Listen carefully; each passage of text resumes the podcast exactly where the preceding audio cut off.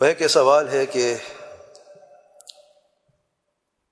جب کوئی عورت کسی بچے کو گود لیتی ہے اڈاپٹ کرتی ہے، جو اس کا اپنا بچہ نہیں ہے، جو اس کے رحم سے پیدا نہیں ہوا، تو کیا وہ بچہ اس کا محرم بن سکتا ہے یا نہیں بن سکتا ہے؟ یاد رکھیں، بچے کو گود لینے کا مسئلہ جو ہے، اس میں بہت ساری غلطیاں ہو رہی ہیں۔ شریعت نے منع نہیں کیا کہ کسی یتیم بچے کو یا کسی بچے کو گود لینے سے، لیکن شرعن اس کے خاص ضوابط اور شرائط ہے پہلی شرط یہ ہے کہ اس بچے کا نام جسے گود لیا گیا ہے، اس کو اپنے ہی باپ کا نام دیا جائے گا، نہ کہ اس شخص جس نے گود لیا ہے، اپنے باپ کا نام دیا جائے گا۔ کیونکہ اللہ تعالیٰ کے پیارے پیغمبر وسلم نے سخت وعید فرمائیے لانت فرمائیے ان لوگوں پر جو اپنے نام کے ساتھ، اپنے باپ کے علاوہ کسی اور کا نام لگاتے ہیں۔ سب سے پہلی غلطی یہ، بہت ساری غلطی ہو رہی ہے کہ بچے کو گود لے لیا اور اس کے اپنے باپ کا نام نہیں، جس نے گود لیا اس کا نام دے دیتے اس کا بچہ بن جاتا ہے۔ سب سے پہلی شرط یہ ہے، گود لینا ہو تو لے لو، لیکن اس کے اپنے باپ کا نام باقی رہے گا۔ ارے بڑا ہوگا، نام کوئی اور ہوگا، پھر مسئلہ ہو جائے گا۔ اس لیے اس سے پہلے سے بتاؤ کہ میں تمہارے باپ جیسا ہوں۔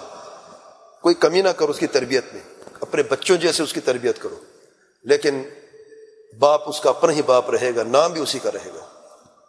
دوسری شرط، جس نے بھی کسی بچے کو گود لینا ہے، دو سال سے کم عمر کا بچہ ہو۔ دو سال سے زیادہ میں ایک بڑی خرابی ہے جو آپ کا سوال ہے۔ جس نے دو سال سے زیادہ بچوں کو گود لیا ہے، چھوٹا بچہ تو ہے۔ اب جب بچہ بڑا ہو جاتا ہے، یہ ماں اس کی ماں نہیں ہے۔ تو پردہ لازم ہو جائے گا۔ جو اس منہ بولے ماں کی جو بیٹیاں ہیں، وہ اس کی بہنیں نہیں ہیں۔ اس سے بھی پردہ لازم ہو جائے گا۔ تو دو سال سے کم عمر کی کیوں شرط ہے؟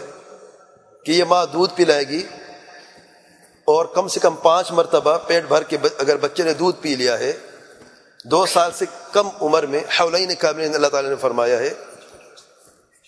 کیا چیز؟ ہجری۔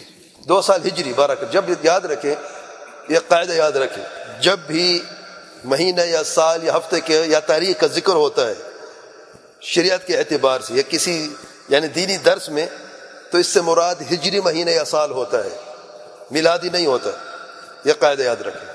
تو دو ہجری سال کے اندر اندر اگر اس عورت نے دودھ پلائے کم سے کم پانچ مرتبہ پیٹ بھر کے تو یہ بچہ اس کو رضاعی بیٹا بن جاتا ہے اور اس کی بہنیں، اس عورت کی بیٹی اس کی رضاعی بہنیں بن جاتی ہیں، تب پردے کا حکم ختم ہو جاتا ہے اور یہ بچہ محرم بھی بن جاتا ہے۔ تیسری شرط یہ ہے کہ اس کی تربیت اچھی تربیت کرے۔ بچہ تو گود میں لے لیا ہے۔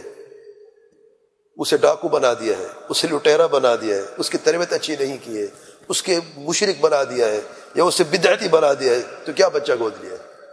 اس سے بے اولادی ٹھیک تھا نا؟ کیونکہ اس کا برائی کا جرم بھی ماں باپ کے سر پہ ہے، جسے غلط تربیت کی ہے۔ تو یہ تین شرطیں ہیں۔